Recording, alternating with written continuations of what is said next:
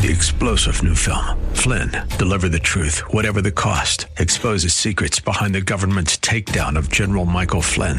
Flynn knew what the intel world had been up to. He ordered the first audit of the use of contractors. This set off alarm bells. He told the truth. He was the most dangerous person for Donald Trump to hire. They had to get rid of Flynn.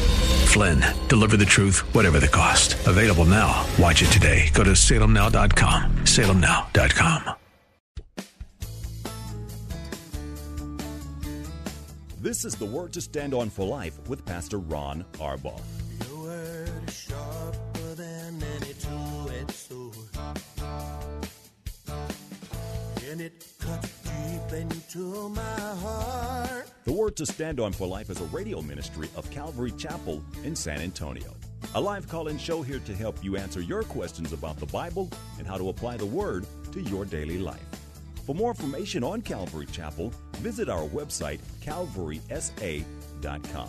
Get your Bible questions ready and call in now to 210 340 9585. It's The Word to Stand On for Life with Pastor Ron Arbaugh.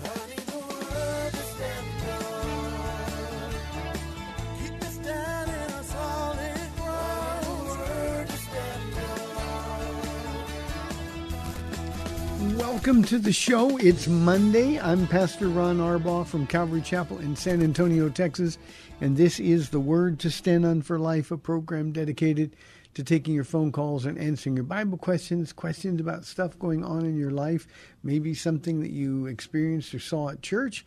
All you have to do is to provide the phone call. 210 340 9585 is our primary number. If you are outside the local San Antonio area, you can call toll free at 877 630 KSLR. That's 630 5757. You can email questions to us by emailing questions at calvarysa.com, or you can use our free Calvary Chapel of San Antonio mobile app. And as always, if you are driving in your car, the safest way to call is to use the free KSLR mobile app. Just hit the call now banner at the top of the screen. You'll be connected directly to our studio producer. Hey, had a great weekend and um, want to thank you for your patience. We had uh, pre recorded programs on Thursday and Friday. Normally, we take the radio program on the on the road with us, but I was actually speaking at the conference in Houston, and uh, the time frames just didn't work out. So uh, we thank you for your patience, and we will do the best we can not to be away from the microphone uh, again. Hey, tonight here at Calvary Chapel, we have our men's, women's, and youth Bible studies going on at 7 o'clock. Paula will actually be teaching uh, the women tonight at 7 o'clock. That can be seen at calvarysa.com. Uh, and um, um, you make it a family affair. Kids can come with you. We have childcare for the really young ones, but our high school and junior high school um, studies are going on at the same time. You know, uh, in Houston, it was a Texas Oklahoma Calvary Chapel Pastors Conference. It was great to see the guys again. Um, but but it was very encouraging, I think, to all of us. Uh, a lot of people there, they're excited about what the Lord is doing. And it's just sort of, it's almost like after the last two and a half years, um, things felt normal again. People weren't discouraged or depressed. Um, they, they were really excited about the work that God was doing. And uh, it was neat to be around them. So I appreciated it uh, being there very, very much. Let me get to questions while we await your phone calls. We've got a bunch of them that have been sent in. Here is our first question. It is anonymous. Hello, Pastor. Hope all is well with you and Paula. Thank you for that. May I get your thoughts or opinions of PureFlix? It's a streaming service, but with Christian or faith based movies. Not sure if you are savvy, but wanted to see if you would recommend it for a household. Um, yeah, I don't see any reason not to recommend it, Anonymous. I have actually seen PureFlix a couple of times. I just think two things. One, the quality of movies is really bad. And I'm just one of those guys that thinks if you're going to do something, do it really, really well or don't do it at all.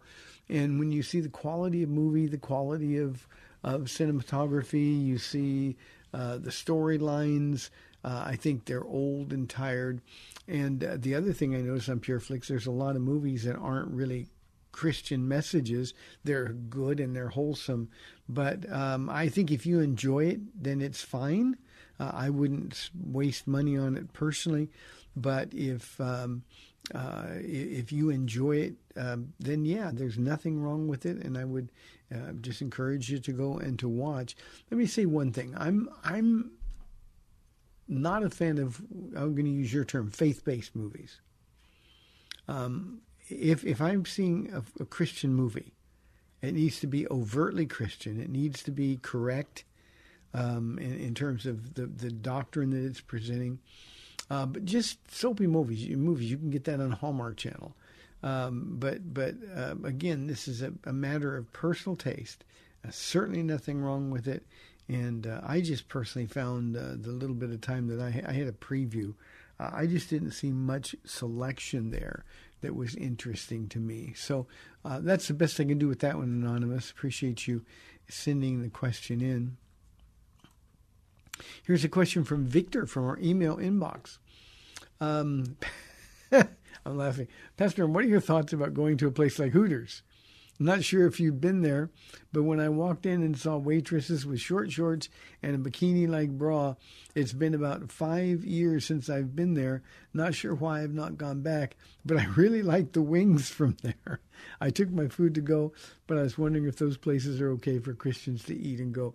Victor, uh, if you were convicted the minute you walk in, then it's not a place you should go. I would never tell somebody they shouldn't go to Hooters. If somebody says, I love the wings and I'm, I'm not tempted to look at the girls and I don't have lustful thoughts, I, I think that's perfectly okay. But if you walked in there and you were convicted, then your conscience has to be worth more to you than the, the, the tasty wings that they have.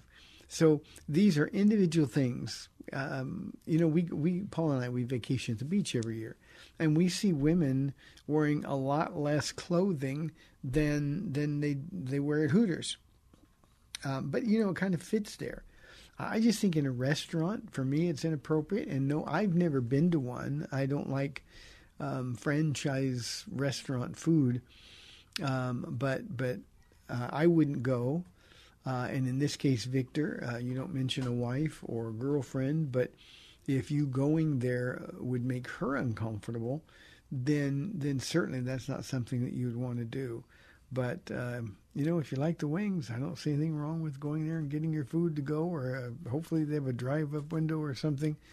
Uh, but but if your conscience has been convicted, then it's just better to stay away. I'm sure you can find wings someplace else. I'm a little surprised at your question because I kind of thought Hooters had gone out of business and sort of um, fell out of favor. Uh, but if it's still up and going, um, just use your conscience as your guide. That's the Holy Spirit speaking to your heart, and I think that's perfectly okay to do that. 340-9585. Let's go to our friend Ruben from Sagina on line one. Ruben, thanks for calling. You're on the air. Uh, God bless you, Pastor Ron. Missed you past four days.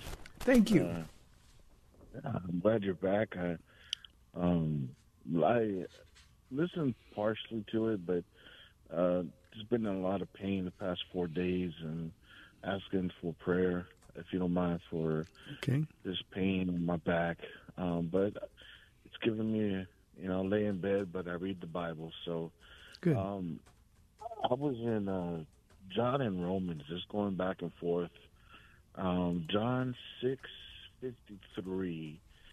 Um, can I know that obviously what Jesus tells his disciples isn't, you know, um, what do I want to say? Isn't um, like he doesn't actually want him to do this. Jesus tells him that Jesus said unto them, Verily, verily, I say unto you, except you eat the flesh of the Son of Man and drink his blood, ye have no life in you. And then he said, Whoever soever eateth my flesh and drinketh my blood hath eternal life, and I will raise him up at the last day. Okay, so this is a two part question. What exactly does he mean by eat my flesh and drink my blood? And then when he says, I will raise him up at the last day, um, I was under the impression when we die, we go to heaven. Um, can you explain and correct me if I'm wrong? Yeah, I can, Ruben. Thank you very, very much. And I'm sorry you're not feeling well, and we will continue to pray for you. A couple of things, and I, know I say this on this program a lot, and I, know a lot of people don't really get this, but you, you have to understand the Jewishness of Jesus' messages. If you if you don't understand the Jewishness of his messages, you're going to lose the point. Now, here's what's happening. A lot of people are coming around Jesus because of the miracles he's doing. Uh, the crowds are immense, uh, and everybody's excited about uh, about uh, uh, following Jesus. But Jesus, because he knows the heart of man, he's going to let him know, and that's what this is all about. If you want to follow me, I want all of you. Now, this is a message that Jesus could communicate very effectively to our church culture, Reuben. So this isn't about who's saved or who's not saved. What he's saying here is, um, um, he, he starts out, let me go back a couple of verses, verse 50. He says, But here is the bread that comes down from heaven, which a man may eat and not die. I am the living bread that came down from heaven. Now, Jews would obviously understand this as a reference to the manna from heaven um, in the Exodus wilderness. Um, they were complaining about food, complaining about water, and God provided it for them every day. Manna from heaven would, would come down. God would actually put a uh, this so so tender of God uh, a layer of dew on the ground so that the bread, the manna, wouldn't get uh, um, dirty. Uh, and then and there would be manna for I don't know three million people each and every day. And Jesus is now saying, just like that manna sustained you in the wilderness for 40 years, I'm the fulfillment of that manna. I am the bread. If, if, if, you, if you partake of this bread, you will live forever. And he says, This bread is my flesh, which I will give for the life of the world. So he's talking about something now that's coming ahead in the future. And what's the future, of course, is the cross of Jesus Christ, his crucifixion, and his resurrection from the dead. Um, and it's because he said this that some of the Jews and later um, enemies of the first century church, um, they would say these Christians are advocating cannibalism. That's to miss the point altogether.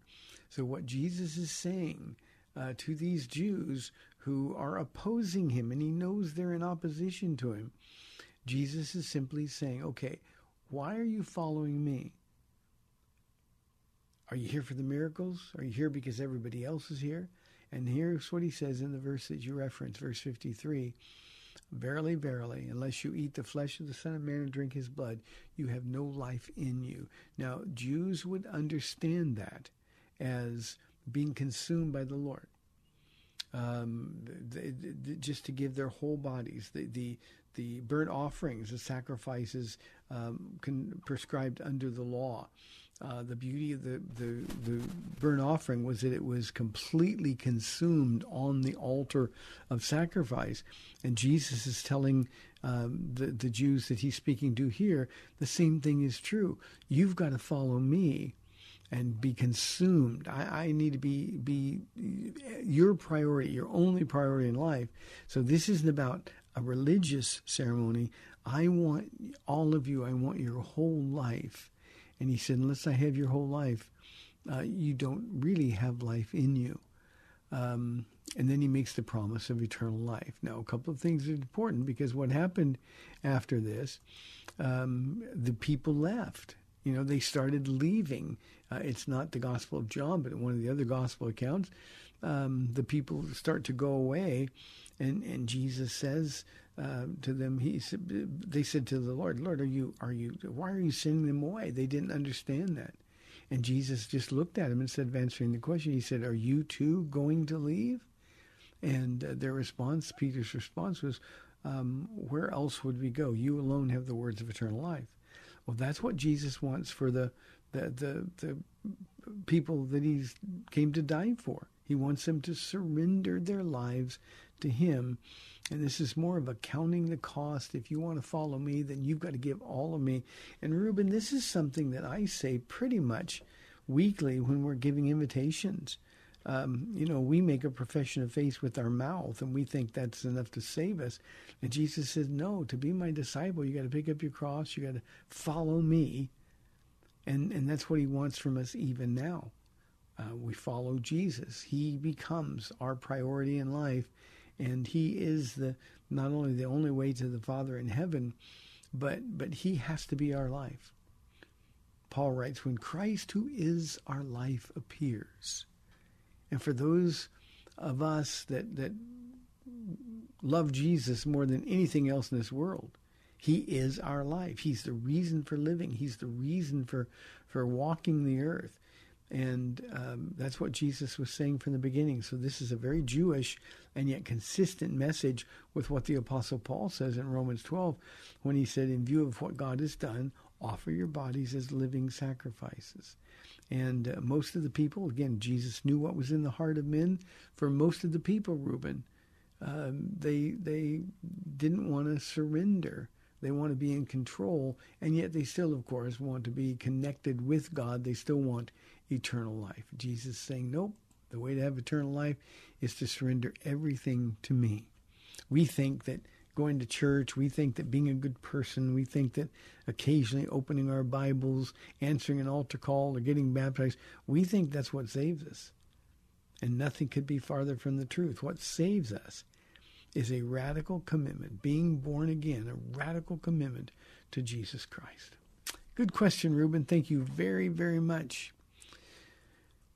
Here's a question from Jerry from our email inbox.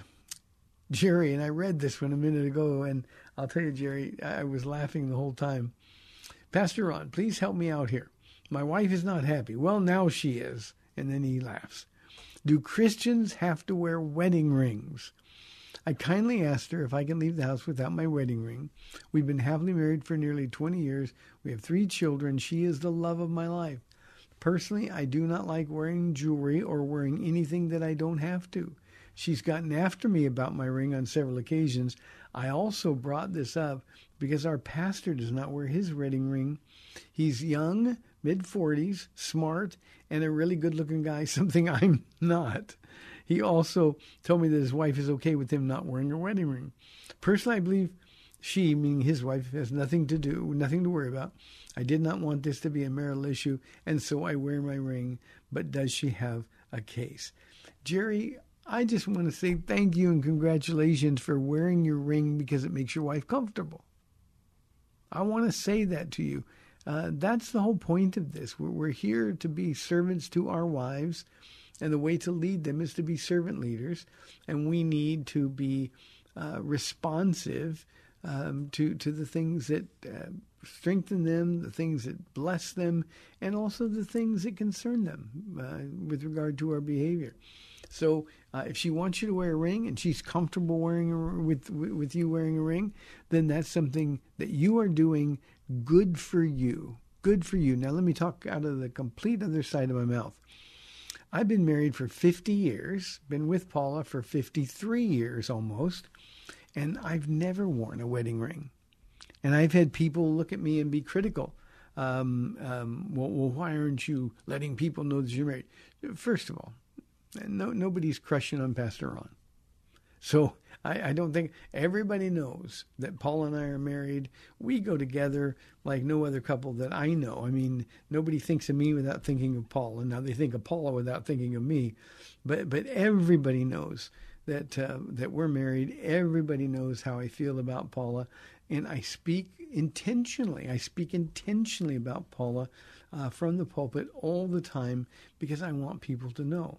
Now, the reason I don't wear a wedding ring is simple. I can't stand jewelry on my fingers. I've never worn a ring.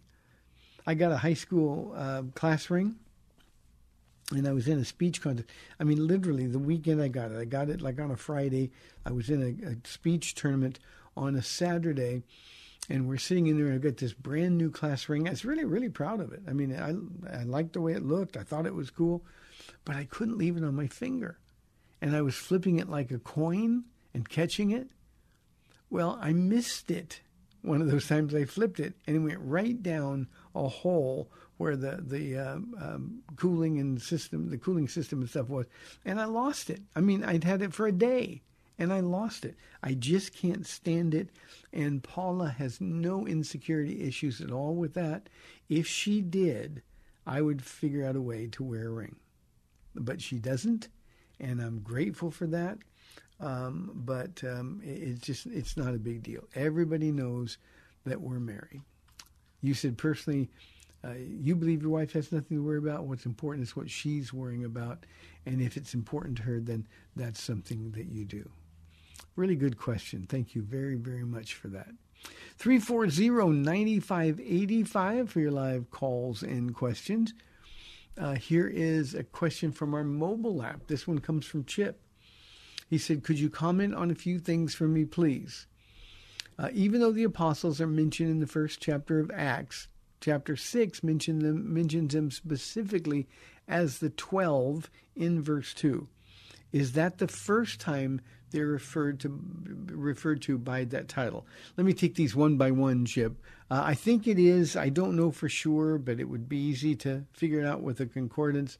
Uh, but but here's what Luke is doing: as he's writing uh, the book of Acts, he's distinguishing them from the other followers of Christ. So the twelve, and that's probably a reference to the way they were identified uh, by the, the people there. You know, uh, uh, Peter is one of the 12, John is one of the 12, Andrew is one of the 12. So um, that was just sort of a, a, a, way of acknowledging that these are the guys that were with Jesus, and these are the guys that God has used to to launch the Church of Jesus Christ that we're all a part of now. So um, that they're mentioned by as the 12, I think is intentional. Uh, and I think uh, people would understand that. Then he says, also in verse 7, the mention of priests becoming obedient to the faith. Could you elaborate on that situation? Uh, I can do that as well, uh, Chip. You know, I, I, did this Bible study uh, yesterday, and I don't know if he's writing because of that, but the mention of priests becoming obedient to the faith, uh, it, it's sort of like the Holy Spirit is pointing out that even the most religious people, these would be Levites, people that, that functioned uh, in the Jewish priesthood, um, their eyes and their hearts were being open to the reality, the truthfulness of the message of of the apostles, and that's what happened yesterday. Uh, the study in Acts chapter six yesterday was simply the, the dispute that arose between the Grecian Jews and the Hebraic Jews, and uh, the, the, the the conflict resolution that solved it, and a result of solving the conflict was that people were moved in their heart, and uh, so they, it was simply when Christians act like Christians, people that are not Christians get saved we're, we're rightly representing the Lord in that. So that's what's going on there. And then he says, and finally, why Hebraic Jews and Grecian Jews aren't they better designated as Christians? Um, Chip, they're Christians for sure, but you you uh, in, in, order to understand the the circumstance that was going on in Acts chapter six, uh, you you've got to be able to tell the story, and the story is to identify um, the, the differences in people based on the schism that was going on uh, in the early church at that time. The Grecian Jews were the Hellenists of the day, and they probably outnumbered, just by sheer volume, the Hebraic Jews. And they were more Greek in culture than they were Jewish in culture. They were Jews. Uh, they become saved, but um, you know they you don't just all of a sudden let go of the things that you've been raised. But they were Greek in culture. The Hebraic Jews lived in and around Jerusalem and Judea, uh, and their Jewishness dominated their lives and dominated the church. And basically, what was going on was that the Hebraic Jews thought of the Grecian Jews as being less spiritual. And, you know, if they're not like us, then they're not as spiritual as we are, kind of thing. And what happened was they noticed that the Hebraic Jews and the, the widows of the Hebraic Jews were getting more food, and the Grecian Jewish widows were being overlooked in the distribution of food. And so there was an opportunity for division to arise. And the uh, apostles took care of it. Um, great wisdom was demonstrated in solving the problem. And so that's what happened yesterday. But that was simply a way of, of identifying the two parties in the dispute Jew against Jew, but they were completely different cultures. So I hope that makes sense to you, Chip. Good question. Thanks very much. Anybody who's interested, you could go to calvarysa.com. And uh, that was the Bible study that I actually did yesterday here at Calvary Chapel of San Antonio. Here is a question uh, from our mobile app. This one is anonymous. Uh, he or she says, I know that mental health nowadays is abused and overused. Does mental health matter, and is it serious for saved believers or anyone really? Uh, anonymous, very quickly, mental health is, um, you know, the, our, our world emphasizes things and people jump on the bandwagon. Um, the only way to, to be mentally healthy is to love Jesus with all of your heart. Let the Holy Spirit take over. Um, you're right. The, the, the, I'm concerned about my mental health. That's sort of a buzz phrase now, and and and people will respond to it. Uh, so yeah, it is abused and it is overused. Um, but mental health is a serious matter. Anybody, it's a serious matter. Uh, but but it needs to be real and not contrived the way so much of it is in our culture now. Hey, we'll um, be taking a break. 340-9585. This is the word to stand up for life. I'll be back in two minutes.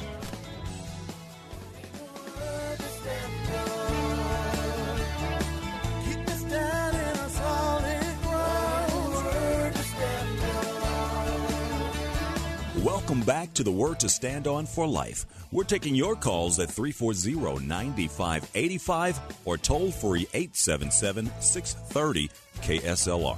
Now, here's Pastor Ron Arbaugh.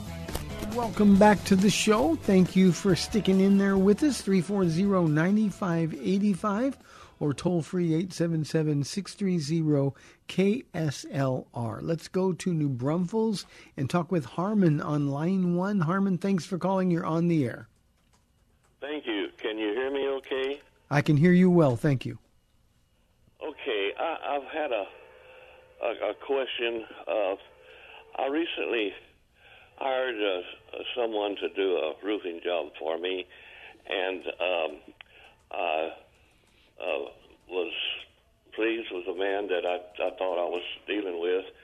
Uh, I had uh, I had before I started this, I had been praying for someone to be sent to me, someone uh, that I could trust and uh, to be with me through this ordeal because I had never done it before and uh, didn't know that much about it. And uh, what's happened is that uh, I get, I've just made a partial payment. I haven't made the whole payment, but uh, it seems like uh, I'm, I'm not getting. I can't uh, get no results from the man. Uh, he has a company. It's supposedly been here for a while, and I'm just uh, trying to figure out if I've been had or if this guy's going to take the money and go and what I'll never see him again. But my question is, uh, Pastor, is that uh, I'm doubting my own self now and my own faith because Yeah. I thought I was going into this the right way with having God into it uh, from the very beginning, and uh, everything seemed to be going right and so forth. But the work has never been done. Uh, the man is uh, he very little. Uh, he, he doesn't like to have to answer questions. He doesn't like this or that. So I'm beating myself up because you know I did this in good faith and honesty, and I've been I was praying about it, and I am I have been baptized, and I'm a Christian, and I know of my mistakes I've made in the past and the years and so forth. But I'm at a point where now I'm even questioning my own faith Yeah. when when I asked for help before, not after I got in trouble, before, and uh, I, I, I'm I'm questioning. Uh, I thought I did the right thing. Uh, Yeah. I yeah, guess- Harmon, let me let me help you. I can encourage you. I hope. Um, you know, one of the things that as Christians we have to get used to the fact that we live in a world where spiritual warfare is a fact. You know, we pray for God to send us somebody, um, and and and somebody comes along just at that time, and we think, oh, that's an answer to prayer. And we think, okay, that's going to be perfect. I'm not going to have any problems. The devil hears our prayers too. Now, I'm, not making a comment about the person that did your roof. I'm not saying he's from the devil or anything. I don't know him. But but here's the thing: when we're approaching, and, and I think this is the best thing for Christians to do, when we have a business transaction that needs to be done, we need to honor it like a business transaction, and we need to do it with contracts, and we need to do it uh, with with the expectation that there could be difficulties. We we certainly don't want to compromise our our witness, but there's nothing. Um, um, wrong with saying, um, here's the money I'm going to give you, and I expect in exchange for that money that the service that I've paid you for is going to be done, and it's going to be done professionally. So here's what I want you to understand. This isn't this isn't the test. The test isn't the fact that you uh, you hired somebody to do your roof and it didn't work out. The test is how are you going to respond to your disappointment. Uh, 1 Corinthians chapter 4 verse 2 says it is required that every man given a trust by God must prove faithful and Harmon it's these kinds of tests that God is going to use to to um, hone your Christianity to make you stronger to help your faith grow and so the, the, the, the real test now is how are you going to respond to this now on a practical level I wouldn't pay him another penny I wouldn't pay him another penny the other thing I would do if I were you now, I would be praying for this man. I'd be praying that, that he would get saved. If he's not acting like a believer, if he's not conducting his business in a straightforward manner, then pray for him so that your heart doesn't get um, hard toward him. This is a man who needs Jesus. The third thing that I would think that you would do is now start seeking the Lord earnestly for direction. Lord, how do I fix this? And and sometimes these lessons are going to cost you a little bit of money. But this doesn't say anything about your faith. Try to find out what God is trying to teach you through this. And Harmon, I don't know anything about your walk with the Lord. You do, obviously.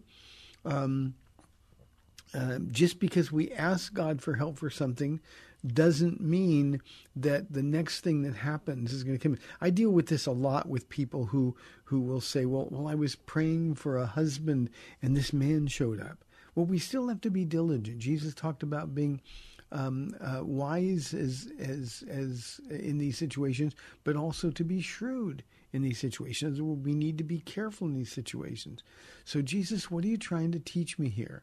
How can I learn from this? And most importantly, how can I honor you from this point forward? And, um, you know, I've done a lot of things that I thought were the right thing that turned out not to be, or the, the, the results weren't what I expected them to be. Uh, and every single time, Harmon, every single time, um, the, the, the value that I received by going through the trial uh, was worth far more than if everything would have gone smoothly. I think it's really important we understand there's going to be spiritual warfare. People lie, people take uh, advantage of other people. And that doesn't mean that your faith is inferior. It doesn't mean that God has forgotten about you. All it means is that now is the time when you really and truly need to turn to the Lord with all of your heart and say, okay, Jesus, what now? And Harmon, here's another promise I'm going to make you. If you'll get in your Bible, and I, I again, I don't just mean open it, but I'm I'm just trusting that you're reading your Bible regularly. Um, ask the Lord to give you some direction from His Word. That's the way He's going to speak to your heart, and in the end, your faith is going to grow, uh, and you're going to experience the presence of God. You're going to experience how God takes you through these solutions, and um, um, every day, every day, uh, you'll grow closer and closer to the Lord.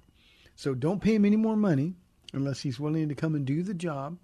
Um, um, but but ask the Lord to help you. Um, you know, we can be wise. We can look at reviews from other customers, typically people who um, treat their customers the way you've been treated. There's going to be a, a trail um, on on Yelp or Google reviews or something. You're going to be able to find that other people have been um, uh, taken advantage of as well. Um, but the fact that there are just bad people out there who conduct business dishonestly it says nothing at all about your faith. Your faith now is going to be proven by the way you respond. God loves you. Uh, don't doubt your faith. Uh, too often, we Christians we have the the approach that well, if I if I ask God to help me, then He's going to take care of everything. I'm not going to have any problems. This world is filled with problems. You'll remember, Harmon, that Jesus, the very first thing that happened after he was uh, filled with the Holy Spirit, by that I mean the Spirit descended on him in the form of a dove uh, after his baptism with John, he was sent into the wilderness by the Spirit of God to be tested directly by the devil. And so this is a test. Just consider it a test. And this is no reflection on the Lord at all. And here's the question for you Do you love Him just as much now that you've had the problems as you did when you didn't think there would be any problems? And usually, Harmon, in times like this, God is growing our faith. And the way He can reveal Himself to you is how He responds when you invite Him in to take control of a situation. Harmon, I hope this helps you. Uh, let me tell you a very quick story. Um, I've, I've been praying for a building. You know, our, our building is inadequate for our needs. I've been praying for a building. We've been here for almost 28 years. I've been praying for a building for 28 years. And um, there was a time when I thought um, we had one. We, we actually made a deal on the building. And uh, I went over to pick up the keys one day to the building thinking, oh, praise the Lord, praise the Lord, praise the Lord. And I went over there, and there was some a detail, a, a, an important one, but a detail that had been changed, and, and I knew right then that that was God protecting me. So whatever God is teaching you, it's designed to increase your faith, and now the enemy is trying to use it to make you question your faith, and the two aren't connected at all. And my counsel, for whatever it's worth, would be say, Lord, um, I got myself into this mess. I'm going to count on you to get me out of it. And here, Harmon, he'll show off for you. I promise you that. Um, but you got to learn whatever it is he's trying to teach you in the process. So don't be discouraged. Tests are necessary, and because God loves you, He gives you what is necessary, and you're going to grow through this in your faith. Harmon, thanks for the call. I appreciate it very, very much. I would appreciate a follow up call. Let me know how it goes. And um, I can just tell you that if you really seek Jesus on this, um, a month from now, you're going to be grateful that you went through this. Might cost you a few bucks, but you're going to be grateful. 340-9585 for your live calls and questions. Here is a question from Catherine. She wants to know is it okay to tell people, I'm sorry, is it okay to tell the truth to people when you know it will upset them? Not only, Catherine, is it okay, but it's your duty, it's your responsibility as a believer in Jesus Christ. You know, I have the, the advantage of um, facing a bunch of people. Sundays, Wednesdays, Fridays, I'm teaching and and I know I can see it's visible. I can see what I'm teaching people is upsetting a whole bunch of them. It's interesting. I'll say something, and there'll be a whole bunch of people out there saying "Amen" and nodding their heads, and other people folding their arms and acting like I don't know what I'm talking about. I think that's narrow-minded. That's just the, the world that we live in, and we've been put on this earth, Catherine, to tell people the truth about Jesus Christ. So, yeah, tell them the truth. Make sure that they know that you have genuine concern for them. Make sure that they know that you love them. And I'm not one of those guys is I love your bro, but not not that at all. But but you start out by saying, look, I'm going to tell you the truth about something I know is going to upset you, and I'm telling you that, risking our friendship or our relationship in the process, because that's how much I love you and then tell him the truth and let the Holy Spirit do whatever it is he's going to do. But yes, it is okay and necessary. our speech needs to be salty, and I don't mean profane, but um, uh, we've got to salt's a purifier, a preservative, um, but but seasoned with grace, full of grace, a little bit of salt, and let the chips fall where they may. Good question, Catherine. Thank you very very much. I had a question anonymous from out of state that uh, that I need to deal with before I get off. I thought I'd forgotten about it, but he asked me this weekend to do it. I've got a, a man who used to come to this church, and he's involved in a church now in another state. They were moved because of the military, and um, uh, he's involved now with a new startup church. And the problem is, is that um, his particular group leader, um, he and his wife are performing a surrogacy, preg- a surrogate pregnancy um, for two gay guys. And he said, I'm really concerned about that. And I, I talked to the pastor about it. He didn't seem to be as concerned about it uh, as he ought to be. And I'm just thinking, you know, is this something that I need to deal with? And uh, my response to him was yes. You, you can't, as a believer, you can't provide an innocent child who's going to be raised to believe that sin is okay, or in this case, even worse than okay, that it's normal and it's a good thing. There's just no possible way. And what I told him was very simple. This is a, a new church. I know you like the people there, you're invested in the relationships. However, a new church start needs to be focused on holiness. And this isn't a good start at all. And I told him too, this is in connection with the, the last question that we just had. Um, you, you've got to tell them the truth in love. And, and if in fact they're not concerned about this issue, then what you need to do is find another church. You know, we make relationships, we don't want to be the odd man or the odd woman out. But the reality is that, that we simply cannot be a part of something that is so openly sinful. There's nothing wrong with being a surrogate for a couple that can't have a child. Nothing at all. I think that's a, a selfless act, a sacrificial act. Uh, I, I think the, the Lord would approve of that. However, to provide a child who is going to be raised in an environment that is utterly sinful, and, and to say, well, I'm doing this, and, and in fact, the couple that's involved say, well, we felt like the Lord led us to do this for these people. That's simply somebody who doesn't know the Lord or his character at all. Very, very important. Here's a question anonymous. Uh, how can you reconcile God judging people forever and him supposedly being loving? You know, anonymous, we, we know God is love. But what we forget is that he is infinitely holy. God is holy. In fact, holiness is his overarching attribute. It is the most important thing about his character. God cannot be loving if he is not also holy.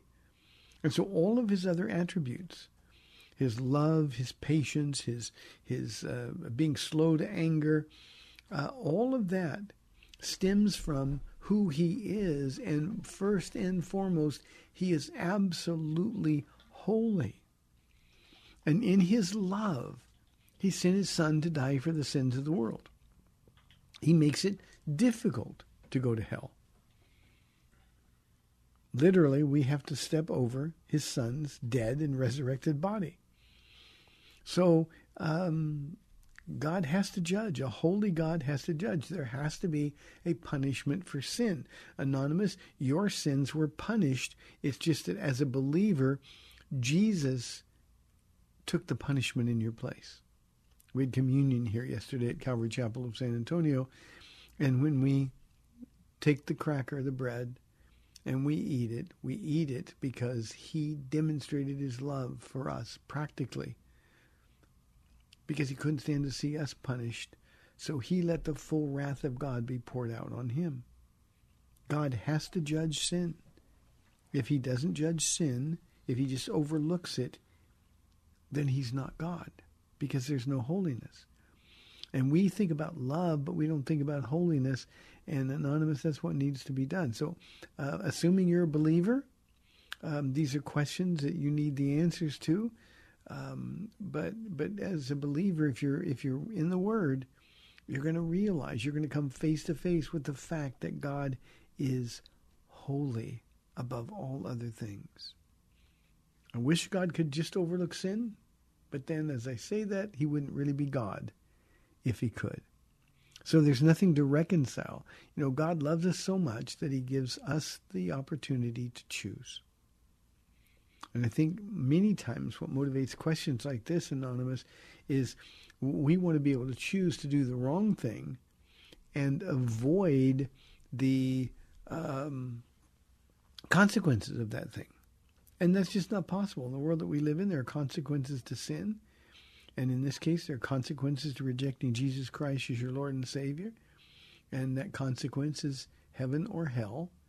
And if you choose not to believe in Jesus Christ, not to surrender to his lordship in your life, um, then you've made that choice with the full knowledge that the consequences will follow. So that's how much he loves you. And because he loves you, he's provided a place for those who believe, those who say yes to God, where there be no more pain, no more sorrow, no more tears, no more disease, no more illness. But that's a reward, a reward that is not available to those who reject Jesus Christ. So I have no difficulty at all reconciling those two things because they don't need to be reconciled. God is both holy and he's loving and the fact that he already proved his love beyond any doubt is something that every one of us needs to settle in our own hearts and minds immediately. Alejandro says, Pastor Ron, is somebody saved if they die with unrepentant sin?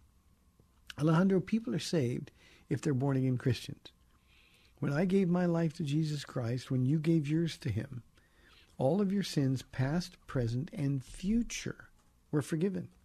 If you're truly born again, if you've you've you, you really believe that Jesus is Lord, you've asked him to take control of your life, and if there's fruit of that, and by that I mean if there's evidence that you're not the same person that you used to be, then your sins are forgiven.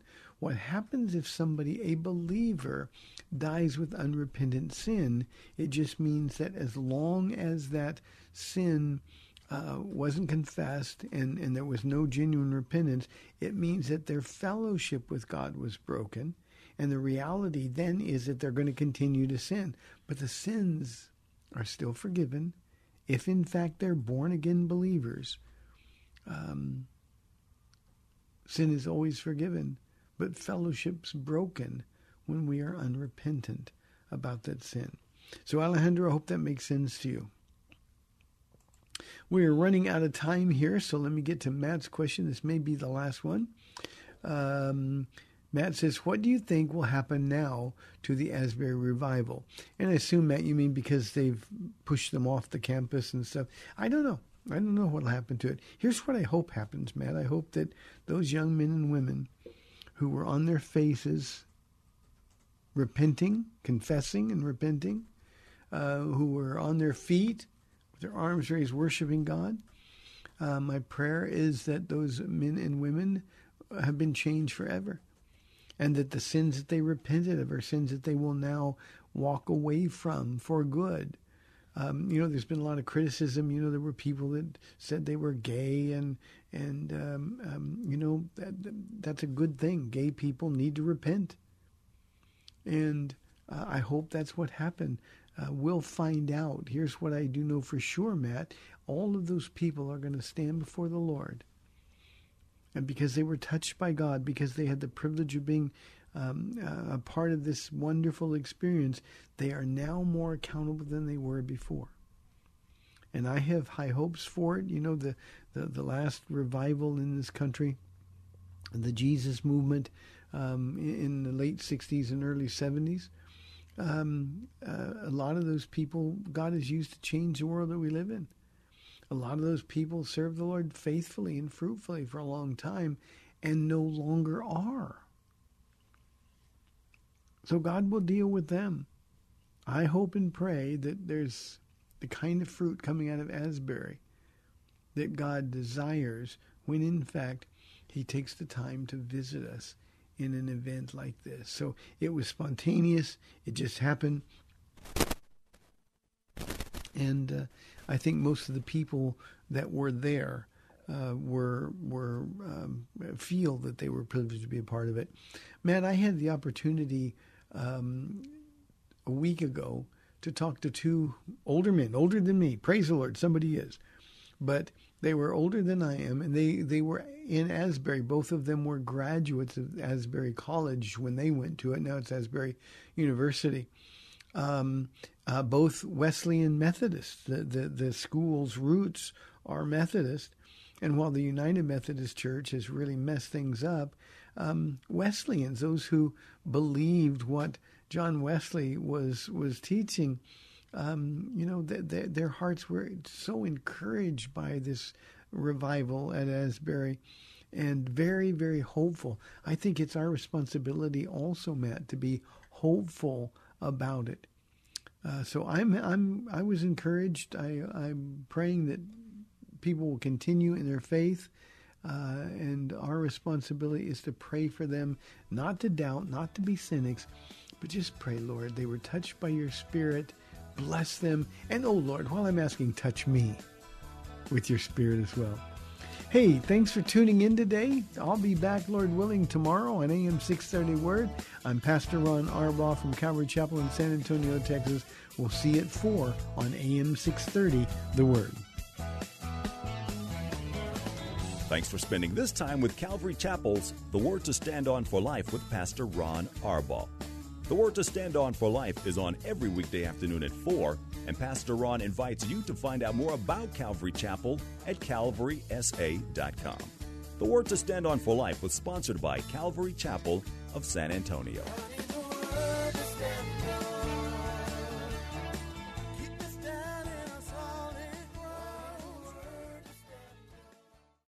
Three star general Michael J. Flynn, head of the Pentagon Intelligence Agency, knew all the government's dirty secrets. He was one of the most respected generals in the military. Flynn knew what the intel world had been up to. He understood its funding. He ordered the first audit of the use of contractors. This set off alarm bells.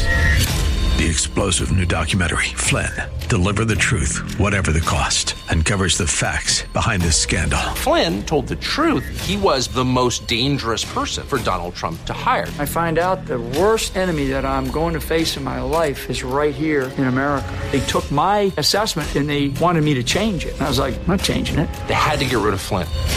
With in depth interviews, archival footage, and never before seen personal records of the man behind the headlines. I just felt like I was drowning. Flynn, Deliver the Truth, Whatever the Cost. Available now. Watch it today. Go to salemnow.com. Salemnow.com.